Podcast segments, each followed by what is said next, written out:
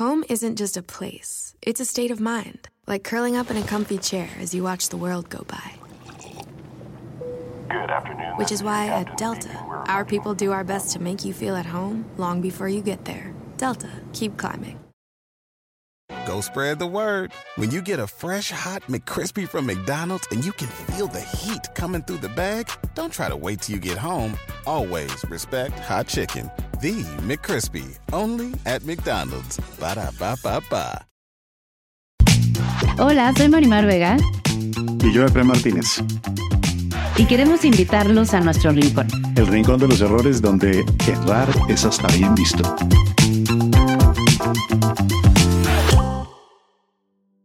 Creer que me lo merezco todo desde una edad muy temprana, creo que fue un error que me llevó a tomar muchas decisiones por un camino completamente equivocado. ¿Qué fue ese momento en que tú dijiste no más? Acabas solo, triste, deprimido y como que sin ganas de hacer nada en la vida. Y llegó un momento en el que sí, con lágrimas en los ojos, llegué con mi mamá y le dije, mamá, ayúdame. Creo que ha sido una de las decisiones más importantes que he tomado pedir ayuda. ¿Qué pasó allá adentro? ¿Qué fue lo más difícil de aceptar? Yo fui lo más difícil de aceptarme a mí. Creo que es más uno mismo que antes. Ya no siento que el tiempo se me va de las manos. Y estoy motivado, quiero hacer cosas. Yo eso no lo sentía nunca, no lo había sentido. ¿Qué te ha enseñado Mila y la paternidad? Realmente lo más poderoso, el núcleo más poderoso que puede haber de apoyo y de amor está ahí. Es hermoso. Yo sé que ella me ama y pues yo sé que ella sabe que yo la amo también. Creo que eso me daría mucho miedo, que el día de mañana ella voltee así un poquito y no me encuentre. ¿Y qué ha pasado en el retorno? La verdad estoy muy feliz eh, con, con el ser humano en el que me he convertido gracias a todas esas cosas. Hola, bienvenidos al Rincón de los Errores. Hoy con un nuevo episodio en donde tenemos un personaje que lo han visto en series, en películas, pero en su corazón, en su alma, es músico. Y vamos a tener la oportunidad de asistir a su primer concierto ahora en unas semanas, el 18 de abril. Ahí les dejamos los datos para que no se lo pierdan. Es padre de Mila, una niña maravillosa, y él se llama Sergio Mayer. Bienvenido. Gracias, gracias Hola, por Sergio. Hola. Muchas gracias por estar aquí. No, al contrario. Qué feliz Este, estoy. Tú sabes Qué que yo amo a tu mamá. eh, su episodio es también de la los, de los episodios más vistos aquí en el Rincón. Y agradezco mucho que estés aquí. Y hace rato decíamos que muchas veces la juventud le cuesta mucho pues abrirse y hablar de estas cosas y siento que vas a ayudar muchísimo y bienvenido. Qué bueno, gracias. Para eso estamos aquí. Pues mira, aquí empezamos con un error que se llama el error preferido, que es el error que uno repite o ha repetido muchas veces en su vida o quizás sigue repitiendo, consciente o inconscientemente, pero lo llamamos preferido por la cantidad de veces que lo has repetido. ¿Cuál sería tu error preferido? Pues yo creo que perder el tiempo, eh, procrastinar. Mm. Digo, irónicamente hablas de mi juventud, pero yo, no sé si les pasa, ¿no? Yo escuché una vez a, ¿quién fue? Un director, creo que fue Guillermo el Toro, que dijo, a, a mis 20 años sentía que más se me iba la vida, ¿no? Y, Mm. y es ahorita como por lo que he estado pasando últimamente, que siento que ya, como no lo hice ahorita este año, entonces ya nunca lo voy a poder hacer. Y, y pues sí, fue algo que, pues, un error preferido que cometí bastantes veces, ¿no? Este, dejar pasar el tiempo y pasar el tiempo. ¿Sabes por qué? ¿O con qué intención? Yo creo que porque no era consciente de que había otras opciones. A lo mejor es- era eso. Eh, me frustraba, yo vivía frustrado por decir, quiero hacer esto, pero no lo estoy haciendo y los días se me iban y decía, bueno, mañana o la próxima semana o el próximo año. Eh, cuando el mejor momento que tenemos es ahorita, ¿no?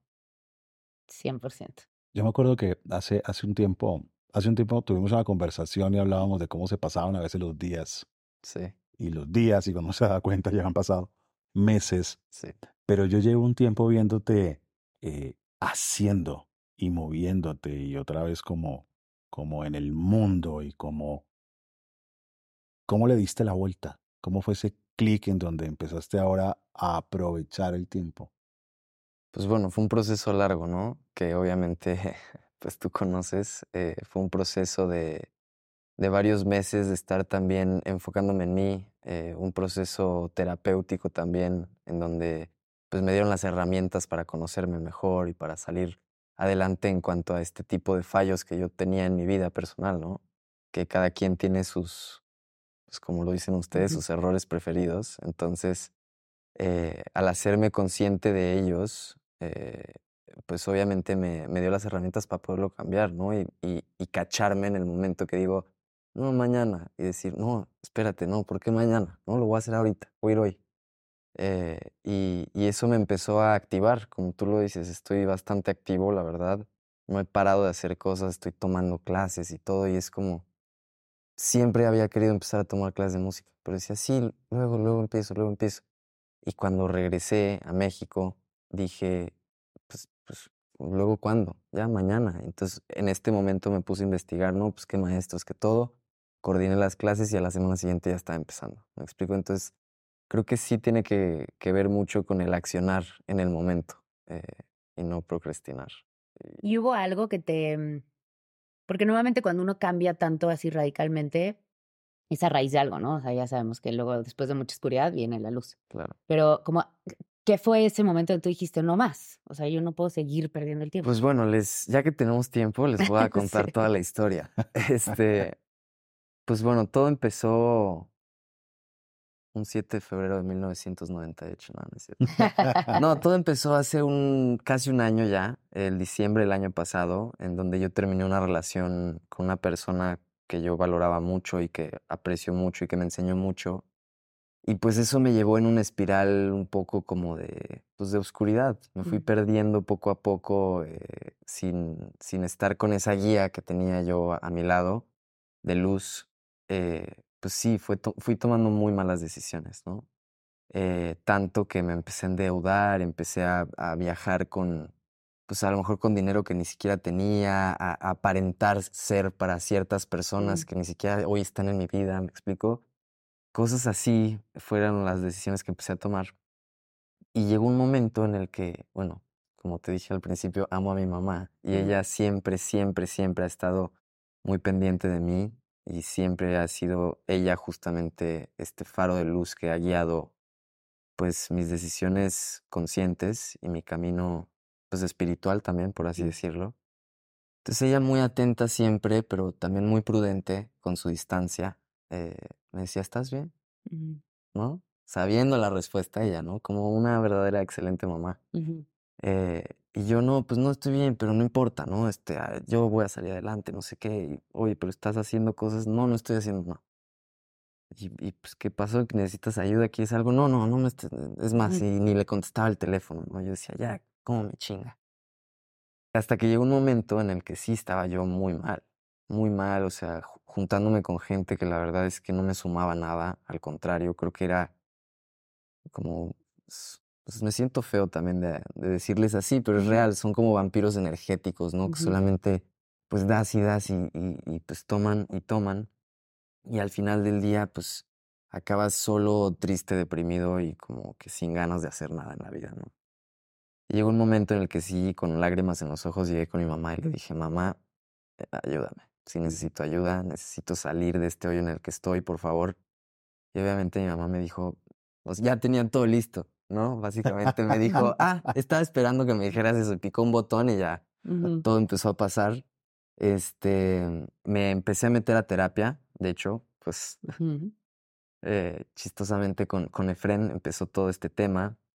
Efren me recomendó eh, este lugar en Colombia, se llama Aquí Ahora, que es un, un sitio que él tiene, eh, un lugar en el que te dan un espacio eh, para ir a, pues a justamente enfocarte en ti, enfocar, eh, conocer tu personalidad, tus rasgos, tus, tus sís, tus nos, todas estas cosas que uno pues no conoce normalmente. Y menos, la verdad, a mi edad. A mi edad es muy difícil que uno diga como, ah, claro, estoy haciendo esto por, por esto, ¿no? Ujú. Este, entender el, el motivo, la reacción de, la razón de las reacciones que tenemos.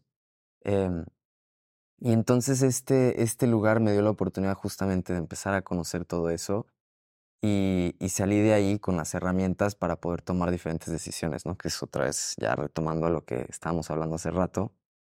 Y, y me ayudó muchísimo, muchísimo este lugar.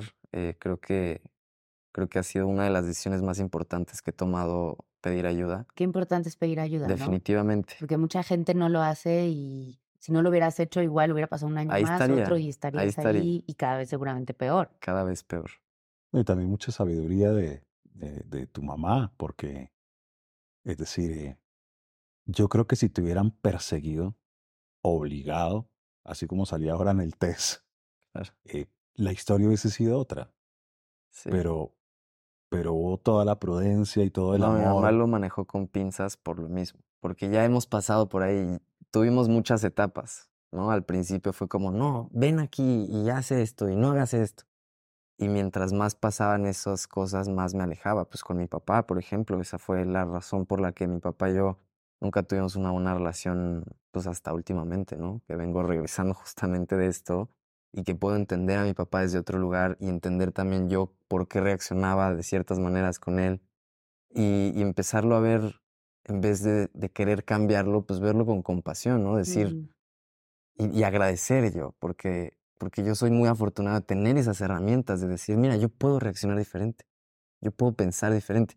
Él a lo mejor no las tuvo, y entonces por eso hace lo que hace cuando lo hace. Me gustaría hablar de eso porque mucha gente lo pregunta. Hemos tenido aquí papás que lo preguntan y en redes y todo preguntan mucho. Y, y yo estando cerca de tu mamá del otro lado, hemos hablado de esto muchas veces. Y como ella de repente era como, yo estoy trabajando tanto el, el desapego en el sentido de que es su vida y es lo que a él le toca vivir, por más que obviamente lo amo y yo quiero ayudarlo, pero hay veces que uno tiene que soltar, que qué difícil soltar a alguien que amas y a tu hijo, para que él viva lo que tenga que vivir.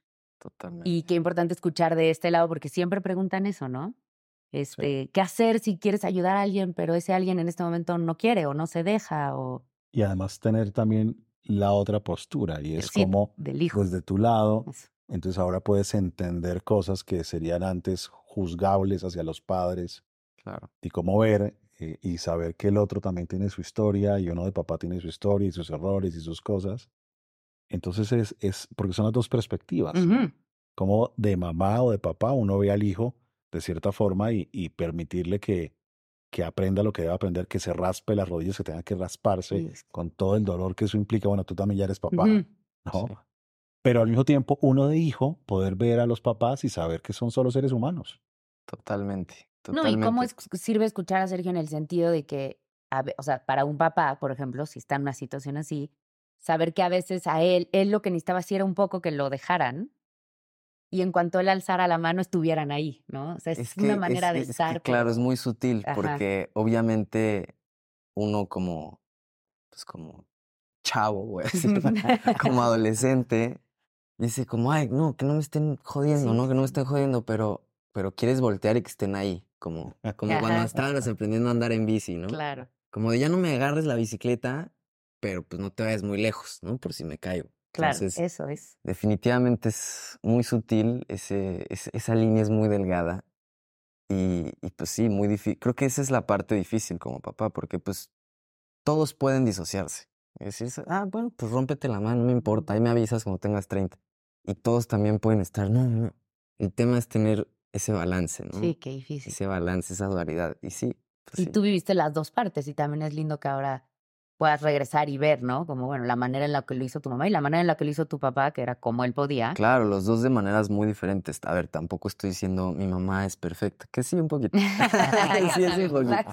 Sí, es un poquito. Pero, pero no, definitivamente hay muchas cosas que yo para, para criar a Mila estoy tomando de mi papá y tomando de mi mamá. Claro. Y muchas cosas que no quiero de ellos también, ¿no? Claro. Creo que eso hacemos todos también. Eh, cuando empezamos a ser padres, ¿A qué Pero- edad fuiste papá tú? A los 18 años. Mira qué chiquito. Mira qué chiquito. Bueno, ¿y qué descubriste en esta transformación? Porque yo tengo que decirte que el test, Sí, vamos a ver. el, el famoso test, ¿no? Eh, eh, es muy distinto. Les voy a decir al algo, de hace cuando- unos meses. Cuando llegó Sergio, los dos dijeron, no, bueno, pues no hay que hacérselo porque se lo hicimos hace poco. Y dije, No lo no, sabemos de hazlo, memoria. hazlo, Claro, yo me hazlo". lo sé perfecto. Estuve tres meses digiriendo mi. Y salió súper distinto. Y salió un cambio gigante, gigante. Lo que les decía es que más vale, ¿no? Más vale Claro. dedicarle todo ese tiempo y todas esas como ganas de salir adelante que, que valgan para algo, ¿no? Y supongo que fue duro, ¿no? Porque a mí la gente escucha y cree a veces que va a ser fácil el cambio y por eso se desesperan. Totalmente. Yo por eso no lo quería hacer. Yo por eso mi mamá me decía, oye, ven, te doy la mano. Yo le decía, ay, no, estoy bien cómodo aquí. Claro, qué Estoy pánico. súper cómodo aquí. Y a tu edad dejar todo, Claro, los amigos, los viajes, ¿no? Todo. ¿Cuánto tiempo estuviste? En Colombia, tres meses. Bueno, diez semanas. Sí, claro. Sí. Bueno, ¿y el descubrimiento cómo fue, Sergio? ¿Qué encontraste? ¿Qué, qué pasó allá adentro? ¿Qué fue lo más difícil de aceptar?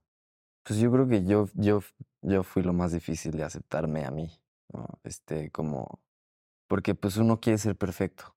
O bueno, por lo menos así yo crecí con esa presión, ¿no? De, de ser perfecto. Y yo quería ser perfecto para todas las situaciones y personas en mi vida. Y cuando llegué ahí y me dijeron, no, pues no eres perfecto, mira, todo lo, mira, mira esta lista, así desenrollaron el pergamino de, de cosas que tenía y es como velas, enfréntalas, ¿no? Eh, acéptate. Y, y a, a través de eso, a partir de ahí más bien, uno puede empezar a cambiar. Porque si yo digo, no, yo no soy narcisista, no, yo no soy... Ujú. nas-", Y pues nunca voy a darle cara o a darle luz a esa parte de mí para poder pues transformarla, ¿no?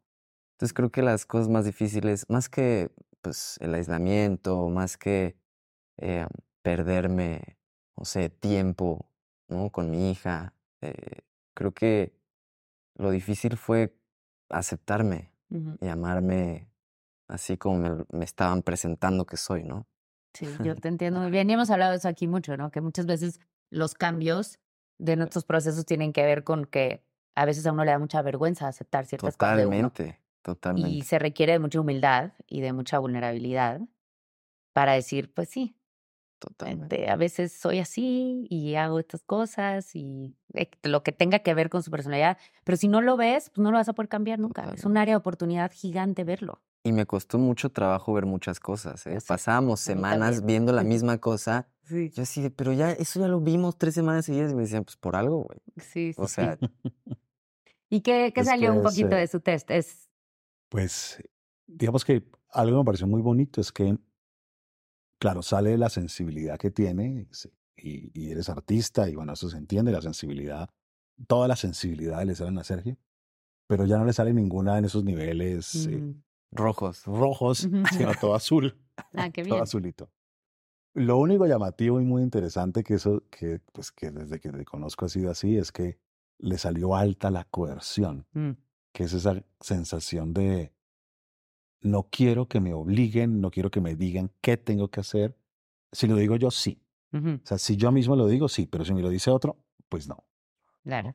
Dime lo que me prohíbes y voy y lo hago. ¿no? Una cosa así. De rebeldía, Sí. un poco. No, y yo, y, y lo vimos, lo vimos Pues con alguna chispita visitando. también me tenía que quedar, no podía salir. No puedo ser perfecto, no puedo ser Claro. perfecto. Y Sergio, aquí hay otra sección que es de las favoritas, que se llama el error favorito. El error favorito es un error al cual en su momento pues fue un error muy grave o que te dolió mucho o que costó mucho, pero que hoy a distancia lo ves y hasta lo puedes agradecer. ¿Cuántos de esos no, no tengo en mi lista, la verdad? No, sí, sí. He tenido muchas transformaciones y todas las agradezco de todo corazón. La verdad estoy muy feliz eh, con, con el ser humano en el que me he convertido gracias a todas esas cosas, ¿no? Creo que definitivamente eh, tener momentos en los que no quería aceptar mi paternidad claro. ah, antes de su nacimiento, más bien como durante el embarazo y demás, creo que, creo que me hicieron darme cuenta también de, de lo que no quiero. ¿no? Yo, yo no quiero que mi hija crezca con esta sensación como de que no quiero estar ahí, o de que no quiero que ella esté aquí, más bien. Este, todo lo contrario, y creo que sentir esas cosas al principio del embarazo fueron como, como muy fuertes, fueron sentimientos muy, muy fuertes que se me han quedado marcados y que es algo que nunca en mi vida quiero que sienta mi hija, ¿no? Por eso, aunque no tenemos el tiempo que me gustaría tener con ella, porque pues vive con su mamá casi a la final de la ciudad y va por allá a la escuela y como que ella tiene su vida y nos vemos muy poco entre semana, este, aunque me gustaría verla más, cuando nos vemos, pasamos un tiempo hermoso y siempre intento enfocar justamente eh, esta energía como positiva de, de que la amo y de que la quiero tener cerca, eh, ¿no? Compartírsela. Eh, y creo que hasta ahorita, pues, vamos muy bien, la verdad, cada vez que nos vemos es, es Home isn't just a place, it's a state of mind, like curling up in a comfy chair as you watch the world go by. Which is why at Delta, our people do our best to make you feel at home long before you get there. Delta, keep climbing. Hermoso. Yo sé que ella me ama y pues yo sé que ella sabe que yo la amo también. Entonces, este, creo que es algo que me ha servido mucho, definitivamente. No, pues que además es lógico, o sea, nadie está preparado para, nadie está preparado para ser papá. Y a los Claro. 18 años, pues evidentemente Dices, no, bueno, o 17, tenía ahí 17, en ese momento del embarazo. pues no, no va a ser fácil, Sí, aparte, ¿no? O pues sea, bueno, también, aceptarlo. Y, tipo, ahorita que terminé mi relación larga, entendí, dije, ah, ok, esto es lo que, lo que quieren las personas, ¿no? Yo tenía, con esa persona teníamos una perrita y teníamos una relación hermosa, ¿no? Que Ujú. los tres, era, era como Una un familia. núcleo de amor, una Ujú. familia, exactamente. Y pues ese no fue el caso, eh, pues con Natalia y con. Mila, ¿no? Fue muy diferente y obviamente pues fue como muy desestabilizador, pero creo que lo he intentado llevar con pues las, lo mejor que he podido, con las herramientas que he tenido y pues yo sigo creciendo, ¿no? Y sigo aprendiendo y, y creo que pues que siempre se puede mejorar también. ¿Y Sí. qué te ha enseñado, Sergio? ¿Qué te ha enseñado Mila y la paternidad? Depende de, de qué tema, porque hay muchos temas también. ¿no? Por ejemplo, el tema pues, de la mujer me ha enseñado mucho eh, a conocer a la mujer, me ha enseñado mucho al respecto de quién soy yo también, eh, de qué es lo que yo quiero enseñarle a alguien o transmitirle a alguien. Me ha enseñado también mucho de lo que significa la familia, yo no, es lo que les decía, o sea, yo no lo entendía antes, mi papá me decía, ven, acércate, júntate con tus hermanas, este, esto es lo único que tienes, ¿no? Y yo decía, no, pero pues tengo amigos, ¿no? Sí, sí, Y sí, sí, tengo fiestas, tengo eventos, tengo mi música. Y no, o sea, realmente lo más poderoso, el núcleo más poderoso que puede haber de apoyo y de amor está ahí, está ahí, ¿no? Quiero estar así como mi mamá me ha enseñado a que cada vez que yo voltee porque me estoy cayendo, ella esté con su sonrisa y sus brazos extendidos. Quiero representar eso para mi hija también, ¿no? Y pues obviamente son muchas cosas que, que, bueno, no sé si ha sido por la edad o por el del tiempo o por el hecho de tener una hija, pero obviamente ya a los 17 no pienso igual que a los 25 en cuanto a muchas cosas, ¿no? Entonces, creo que mucho de eso sí se lo, se lo debo a la experiencia que he tenido con Mila. Bueno, Sergio, ¿y qué ha pasado en el retorno? Me explico. La, mejor- Uno la sigue mejor parte. siendo uno mismo, uno La sigue siendo uno mismo, pero uno ya no es uno mismo en muchas cosas. Creo que es más uno mismo que antes. Ok, Claro, Bueno, así me quitas yo. cosas y llegas a tu Te esencia, quitas como a la muchas verdad, capas, a como la verdadera. Ajá. ¿y Sí. qué pasó con los que tenían la versión antigua? ¿Qué pasó con el mundo? Claro. ¿Cómo lo estás viendo tú? ¿Cómo te están viendo ellos? Sí, porque cuando uno cambia, cambia también todo alrededor, un Todo. poco, ¿no? todo alrededor. Sí, de hecho estaba viendo ayer, no me acuerdo bien que los estragos, ¿no? De, de marihuana. Algo estaba viendo ayer que justamente hablaba de eso, ¿no? Que hay, que hay como un, un, un- un lapso de tiempo en el que le decían el, el lonely zone o lonely time o algo así. Que justamente, o sea, no estás, o sea, estás empezando este cambio, no estás tampoco tan evolucionado en el cambio como para tener un nuevo círculo de personas, pero pues ya tampoco encajas en el círculo anterior. Entonces es un lapso como de soledad, como de decir, pues sí quiero estar con alguien, pero no con ese alguien, no, No con esas personas con las que antes estaba, pero pues tengo que encontrar qué quiero primero para luego ya empezar a encontrar ese tipo de gente que me rodee, ¿no? Que estén en el mismo, la misma frecuencia. Justo creo que estoy pasando por ahí. Ya llevo pues un par de meses, yo creo que casi tres, ¿no? No sé, dos o tres meses, justamente en ese lapso. En cuanto regresé, pues sí, obviamente hubo mucha gente que, pues sí, oye, ¿qué onda? Vamos a salir hoy. Y yo así de, no, pues no, ¿no? Si quieres, vamos a comer entre semana y, y como yo no quería salir y esas personas no querían ir a comer entre semana Claro. porque están dormidos, Claro. es como, pues no, simplemente nos, uno se empieza a separar, ¿no? Eso, eso es en cuanto a gente. En cuanto a mm, eh, acciones, me siento muy bien, o sea, me siento muy bien que, que tengo el tiempo de hacer las cosas. Ya no siento que el tiempo se me va de las manos. Siento que tengo todo el tiempo del mundo a mi disposición para que yo lo utilice como una herramienta para hacer lo que tengo que hacer. O sea, ya, ya no me tengo que levantar a las 2, 3 de la tarde, ni acostar a las 4 o 5 de la mañana. Me explico, ya es levantarme temprano, pero ni siquiera con despertador. O sea, sale el sol y automáticamente como que, ay, y estoy motivado, quiero hacer cosas. Eso es uno de los cambios más drásticos que yo he visto, que no tenía, Qué padre. yo eso no lo sentía nunca, no lo había sentido. Este, y ahorita sí, tengo ganas de hacer cosas en, en las mañanas, ¿no? Entonces eso obviamente me da, o sea, cuando acaba mi día, antes acaba mi día y decía, puta, otro día, otro día, que se me fue. Y al día siguiente no hacía nada para cambiar esa actitud y entonces otro día que se me fue y otro día que se- y así de repente seis años digo, puta. Y hoy al contrario, hoy me voy a dormir y digo, qué bien, o sea, todo lo que Todo hice lo que hoy, hice, wow. sí, qué padre. Y te levantas al día siguiente con Claro, y te ganas levantas al día sí. siguiente con los frutos de todo lo que vienes haciendo, como lo que decías al principio que me presentaste. Justamente ya voy a tener un, un- bueno, tengo varios shows ahorita pronto, pero uno muy, muy importante que es en el Roberto Cantoral, este 18 de abril. Y, y, y pues bueno, esa, esas, no es como que de repente te levantes en la mañana y, ay, ya vas a tocar en el Cantoral. No, Lo o sea, es trabajas. algo de todos los días, de estar en clases, de neta ensayar, conseguir, ¿no? A- asociarte con las personas adecuadas. eh, son muchas cosas que se tienen que hacer y las he estado haciendo, entonces la verdad me siento muy bien, me siento muy feliz, eh, satisfecho. Obviamente también hay días, muchos días, en donde me levanto y digo, puta, no quiero hacer nada. Hoy no quiero hacer nada. Y es normal eso también, ¿no? Eso está padre claro. hablarlo porque también uno cree que ya, entonces No, no, a ya, ya estoy curado, ¿no? Ya regresé curado. Justo no. Seguramente no. habrá días. Hace y- tres días me desperté yo y yo dije, ¿a qué horas me volví adulto? No puede ser. Sí, ya, por favor. Exacto. Hace tres ¿Y días. qué haces cuando te pasa eso? Te O voy a decir la verdad, depende. Ajá. Depende qué momento de mi vida sea. Al, cuando venía regresando, sábados y domingos, ¿no? Seis de la mañana, gym, hacer clases, no sé qué. Y pues poco a poco también fui entrando en un balance, ¿no? Porque regresas así, luego pues como que vas muy abajo y luego ya como que te estabilizas. Eh, por ejemplo, hoy domingo, pues me levanté a gusto a la hora que sí. Sí. O sea, no hice nada.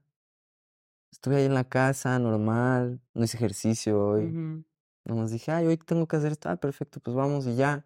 Me explico, no es como que, no, pero es que no se me puede ir el domingo, que fue lo que me pasó las primeras semanas, ¿no? Que decía, no, es que no se me puede ir ni un segundo del trauma de ha- haber dejado pasar tanto tiempo.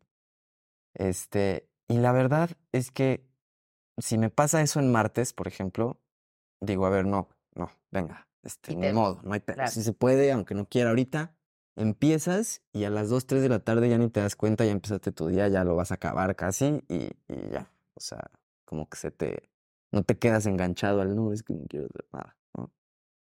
Pero, pero también se vale regalarme, ¿sabes qué? Hoy no Hoy no quiero hacer quiero, nada. sí, y claro. ¿sabes qué me lo merezco? No es como que llevo 10 días sin hacer nada. No, llevo dos meses rompiéndome la madre.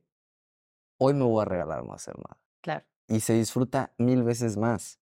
¿Me explico? A lo mejor paso todo el día viendo una película, lo que sea, pero sí, no, no es con culpa, Sí. que es la diferencia. Total. O sea, la diferencia es que antes era como, ve- veía la película y era como, puta, no debería estar haciendo esto, debería estar en el estudio, debería estar viendo a mí, lo que sea. Y ahorita no, ahorita es como, es como Sí, 100%, me lo sí. Una merezco. elección. ¿Qué Claro, pasa? Es que eso pasa al final. O sea, que hagas lo que hagas, te, te estés tranquilo. totalmente. Eh, el tema de la marihuana, porque creo que puede ser importante. Eso, esa sensación, o sea, esa droga te hace sentir que pierdes el tiempo, además de que sí lo pierdes. O sea, es, es la particularidad un poco, yo siento, ¿o no? Como Pues que yo- los alenta Mira, y toda yo, la yo lo vivía así, yo lo vivía como si el tiempo se detuviese y no importara, excepto cuando ya me pasaba el efecto. Te daba ansiedad. Me daba culpa y me sentía, me sentía como enfermo o como lento o como tonto. Pero mientras estaba con la marihuana, me sentía, el tiempo se detenía y no importaba. Entonces era como el alivio de, de no ser responsable, el alivio de, de que no tuviera afán, el alivio de... Ujú. Pero cuando llegaba ya a la noche, o sobre todo cuando me despertaba el otro día y miraba qué hice ayer, y de pronto me daba cuenta que ya era jueves, Ujú. y yo pensé que era martes, Mm. pero era jueves, y de pronto se acabó el mes, o sea, eh, podrían ser meses, o sea, meses. ¿Estás seguro que estabas fumando marihuana? Pero Sí, sí. No, no, te entiendo perfecto, te entiendo perfecto. Sí Es me que hay pasa mucha gente, o sea, eh, o sea, lo quiero tocar porque yo tengo amigas y gente muy cercana a mí conozco que la dejaron después de años de ser funcionales con la marihuana, muy funcionales, según ellas. Súper comillas, porque Entonces, y después de muchos años, muchos años, este, de funcionar como mamás, papás, o sea, la vida normal. Y después se dan cuenta que no es cierto, que es una trampa, o sea, que como está medio normal la marihuana, y después es- cuando la dejan dicen, vivía total, dormido. totalmente. O sea, es una trampa gigante. La mentira más grande que yo he escuchado es, no es, no es adictiva, Esa. es natural. Eso lo quería tocar porque creo que es importante. Totalmente. Y yo, créeme, es, es muy chistoso escucharme, ser consciente de que estoy hablando de esto porque me da risa. Pregúntale Fren, yo defendía la marihuana a capa y espada y yo decía, no, no me la toquen, esta no es su culpa, déjenla en paz, soy yo, ¿no? Y, y no, sí, la verdad es que sí. O sea, la marihuana te... Es que no es la marihuana, porque tampoco se vale decir la marihuana, tampoco va por ahí. El tema es cuando nosotros abusamos y la prostituimos. ¿Me ujú. explico? O sea, si nosotros le damos su espacio y su respeto, no sé, eh, hay una, no sé, me fui a acampar un fin de semana con mis amigos, alguien sacó un churrito. Ah, perfecto, se disfruta. Es como el día de ver la tele cuando te lo mereces. Exacto. Sí. El problema es lunes, martes, miércoles, eh, eh, y de repente se pasan seis años. Sí, claro. Y es como que ahí ya no está bien, eso ya no está padre. Y uno se miente total y le miente a los demás. No, yo estoy, Todo bien. estoy perfecto. Yo los últimos tres proyectos que hice, en todas las escenas, en todos los momentos, estoy pacheco.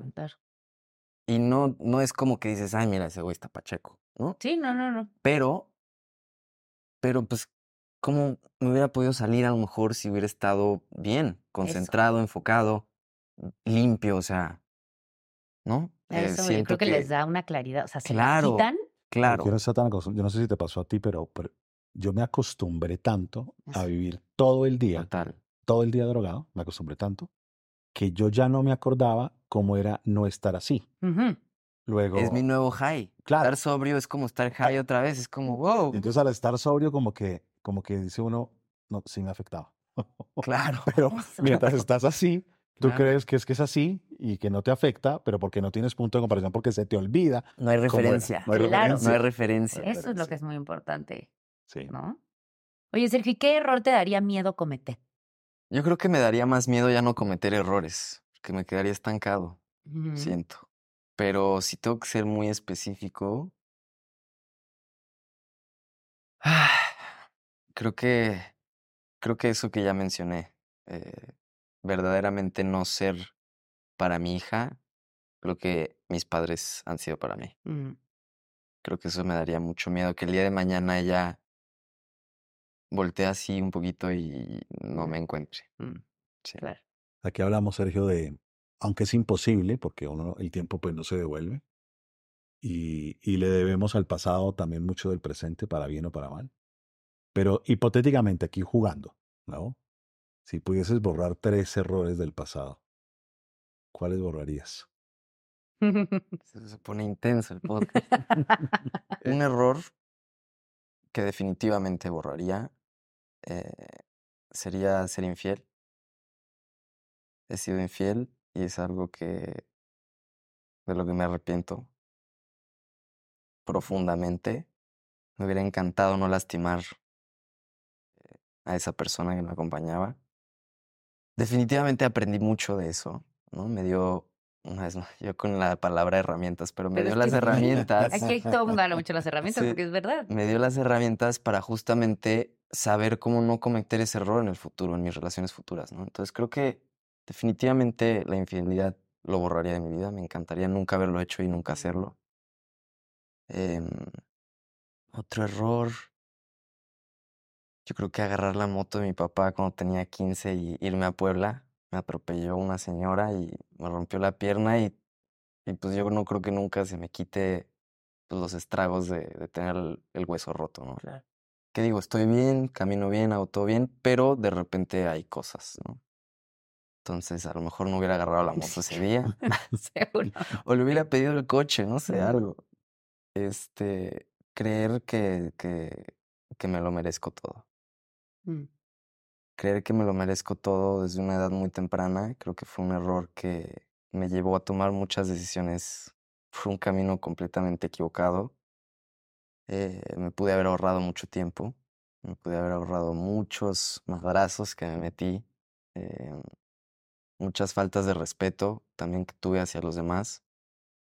Eh, entonces creo que ese sería también un error importante.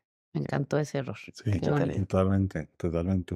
Mm. Oye, hablando un poco de la música, Sergio, uno, es decir, de pronto es un juicio, de pronto no, es un juicio, pero a los 25 años uno podría decir, pues yo voy a hacer reggaetón, ¿no? Claro. o sea, yo voy a hacer eh, lo que más venda, yo voy a hacer lo que, ¿cierto? Eh, tú tomas un camino muy, esto es lo mío, ¿no? ¿De qué es tu música? ¿De qué habla tu música? ¿Qué es lo que quieres compartir? La verdad he cambiado muchas cosas también. Lo que estoy haciendo hoy en la mañana estaba haciendo una canción. No tiene mucho que ver con, pues con lo que conocen ya, conoces tú, por ejemplo. Pero definitivamente, como en general, eh, me gusta justamente hablar de esto que estamos Go spread the word. When you get a fresh hot McCrispy from McDonald's and you can feel the heat coming through the bag, don't try to wait till you get home. Always respect hot chicken. The McCrispy, only at McDonald's. Ba da ba ba ba. hablando, de hecho. No tan específico, tampoco hacer una cátedra, ya sabes, como Las cristiana de... herramientas. Claro, las herramientas, total. Pero sí un poco hablar de conciencia. Exacto, sí, sí, sí, está repartiendo perlas, ¿no? Pero sí definitivamente, o sea, evitar decir, perdón, pero, ¿no? Ay, las perras en mi yate. Y pues hablar un poco más de abrir el corazón, de ser conscientes, de amar, de respetar. Eh, mi primer disco se llama We One, que es lo primero que salió, está 100% enfocado a eso. Eh, como les decía, últimamente estoy haciendo cosas nuevas y diferentes también, sin entrar al, ¿no? a la misoginia, que hoy en día hay mucho de eso. Yo tengo muchas personas conocidas que ayer estaban haciendo pop y hoy están hablando de una manera completamente enferma de las mujeres y pues, de las relaciones. Em, y, eso no habla tanto de los artistas, sino más bien pues, del consumidor, ¿no? Del público. O sea, es lo que hoy en día se está consumiendo, tristemente. Pero eh, sé que hay muchos artistas que están haciendo lo que están haciendo desde el corazón, que no se sientan silla en el estudio y dicen, bueno, a ver, ¿cómo le hago para que esto guste? ¿Cómo le hago para que esto pegue? Sino que solamente se entregan a este poder superior y, y dejan, dejan ser utilizados hacia, pues hacia eso, ¿no? Tiene que ver obviamente con nuestros gustos, con nuestra, o sea, con nuestra ideología, con nuestra manera de percibir el planeta, pero, pero sin esa interferencia de, bueno, esto venderá o no venderá, eh, las disqueras lo querrán comprar, eh, ¿me explico? Sin pensar en números y más bien solamente dejando fluir el arte. Siento que hay muchos artistas que lo hacen. eh, tristemente, la gran mayoría de esos artistas, pues estamos en, en la oscuridad ahorita, apañados por todas estas, pues, cosas eh, misógenas y demás de lo que hablábamos. Pero siempre y cuando eso exista, eh, pues sé que también va a haber mucha gente que también escuche eso, ¿no? Siempre va a haber, siempre va a haber público para todo. Y independientemente, aunque ahorita esté, por ejemplo, hace unos años era el reggaetón, ahorita es las, La este, bueno, es ajá, como lo peso región- pluma. sé, ajá, este, no, o, o el trap, y, y, y, y, así va cambiando. Pero tú pones Careless Whisper, puta, todo el mundo todavía la canta a todo pulmón, ¿no? O sea, tú pones ahorita lo que sea, Nina Simone o lo que sea, y, y todo el mundo sabe, o sea, aunque me guste el trap, sé lo que estoy escuchando. ¿Me explico? Entonces, eso perdura. Eso perdura como, pues como la, la arquitectura, básicamente, ¿no? ¿Y Entonces, dónde pueden oírte, Sergio? Eso le iba a preguntar. En las en, en plataformas. todas las plataformas digitales, también, por ejemplo, YouTube, o sea, bueno, Spotify, Apple. Music, YouTube, en todos lados, en todos lados, obviamente también Te buscamos como Sergio Mayer, ¿así? ¿Sabes? Sergio Mayer Mori, Mori. Ya que tengo el privilegio Sí, de- llamarte igual, de igual que mi llamarme hermano. idéntico Mi que mi hermano se llama papá, idéntico que mi papá. Pero Le tocó el Junior, que es peor. exacto. O sea, lo diga Junior. No, yo por eso dije, bueno, Mori, por lo menos, ¿no? Sin el, sin Sí. el Junior. Este, pero no. Eso es algo, por ejemplo, que antes yo decía, ¿tú por qué mi papá me hizo esto? Sí. Y hoy en día sé que es porque él es, o sea, entiendo el, pues, el orgullo detrás de decir, hacía güey, es, hijo". mi Hijo. Entonces, ya sabes, como que cambiar esa perspectiva de decir, ay, lo odio y, y ay, cómo lo amo, me Mm. explico, cambia completamente la relación también entre él y yo, ¿no? Obviamente. Entonces, sí. Qué lindo. Oye, aquí la última sección se llama la terapia, más terapia. Este, y es una oportunidad para ti, digo, ustedes ya son cercanos, pero una oportunidad para preguntarle, Fren, algo que tú quieras, ya sea que sea para ti o algo que crees que a la gente que, que nos escucha le puede servir. Entonces, le puedes hacer la pregunta que quieras, o las, si quieres. Me hubieras dicho para venir preparado y echarle una buena pregunta. Ayer alguien nos dijo lo mismo. Pues es que tenemos esta eminencia aquí Sí. para hacerle una buena pregunta, que no se desperdicie. ¿Te gustan? No, no sé. ¿Te gusta el café? ¿Te gusta el café? ¿Cómo sé si las decisiones que estoy tomando son las mejores decisiones que puedo tomar en cuanto a la vida que quiero tener? Chévere. Yo pienso en dos cosas, Sergio. La primera es que el problema de la libertad es qué hacer con ella. Porque durante un buen tiempo el problema es liberarse. Pero después de que uno se libera, ahora viene la parte más importante. Ahora, ¿qué hago con mi libertad? Y si uno no encuentra el para qué de la libertad, se devuelve. Eso es lo primero. Y lo segundo, yo tengo, y lo uso en mi vida, yo tengo un método para eso. Y el método es así. Espérate, déjame. Exacto. el método es así. Yo siempre me pregunto cuando voy a tomar una decisión, uno, si me emociona, o sea, si siento que es algo que me conecta y que, Ujú. y que, y que me mueve internamente. Pero sé que eso puede ser un autoengaño o puede ser insuficiente. Lo que pasa es que es un puntico, le doy un chulito si me emociona. Después me pregunto si es bueno para mí. Entonces después le meto cabeza. Y entonces ahí tengo dos chulitos. Después le hago una tercera pregunta y le digo si esto es bueno para alguien más o le suma algo bueno al mundo. Y después de ese tercer chulito le agrego la cuarta que es la mortal. Y es, me quiero convertir en alguien que hace eso. Porque cada vez que uno toma una decisión, se convierte en alguien así. Uno puede reconvertirse igual una y otra vez, pero tomo esta decisión y por lo menos en ese momento me convertí en alguien así. Y cuando tengo esas cuatro, me voto sin mente. ¿no? Cuando tengo solamente una de esas cuatro, digo yo, esto puede ser un fogonazo hormonal y ya, y no, no las otras. O esto puede ser algo que suena bien, pero puede ser un autoengaño de la cabeza. O esto puede ser algo que es altruista, pero no quiero hacerlo. Exacto. Pero con esas cuatro, que me emocione, que sea bueno para mí, que le agregue valor al mundo y que yo quiera convertirme en la clase de persona que hace eso. Ay, qué bien. Yo, yo que a mí me cuesta mucho trabajo tomar decisiones. Me parece increíble eso. Porque muchas veces también puedes tomar las decisiones como por, no sé si es incorrecto, pero Inconscientemente, es o que ese por es el problema. Sí. bueno, necesito el Montón. dinero, o sea, está bien, porque tal cosa, Claro. ¿no? Y entonces, uy, no sé, pero de acá lo quiero hacer. Y entonces te empiezas a entrar en un rollazo de, bueno, pero ¿qué importa? ¿No? O sea, es está padre poderlo como Claro, dividir. sí. Y es como, como que sí encapsula todo por lo cual Es, podría es ser una más. ¿sabes qué? Yo tengo por ahí, vamos, vamos a hacer un, un mini workbook para la gente de nuestra comunidad de la membresía Ah, está padrísimo. sobre el método de toma de decisiones que ahí lo tengo. encanta. Y lo mandamos. Lo mandamos. Muy bien. Para los que sean miembros del Rincón. Oye, Sergio, muchas gracias. Al contrario, gracias qué por padre esto, eh, verdad. de Qué verdad. bueno Qué bueno que hablen de esto también. Gracias, gracias Súper por, importante. Por estar aquí. De verdad te lo agradecemos. Gracias a Y la campanita, la campanita, Sí, suscríbanse. suscríbanse. eh, acuérdense también que ya pueden hacer el test aquí en la página del Rincón. Eh, los que tienen la membresía lo tienen gratis y si no, también tienen descuentos. Y hay meditación, yoga, todo lo que ya saben que tenemos ahí. Eh, muchas gracias. Chao.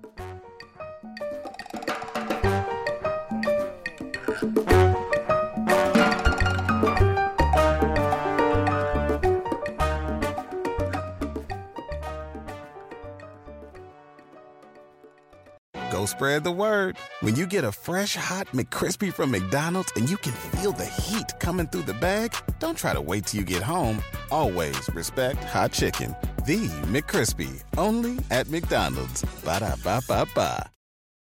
Let go with ego. Existen dos tipos de personas en el mundo: los que prefieren un desayuno dulce con frutas, dulce de leche y un jugo de naranja, y los que prefieren un desayuno salado con chorizo, huevos rancheros y un café. Pero sin importar qué tipo de persona eres, hay algo que a todos les va a gustar. Los crujientes y esponjosos Ego Waffles. Ya sea que te guste un desayuno salado, con huevos o salsa picante encima de tus waffles, o seas más dulcero y los prefieras con mantequilla y miel. Encuéntranos en el pasillo de desayunos congelados. Lego with Ego.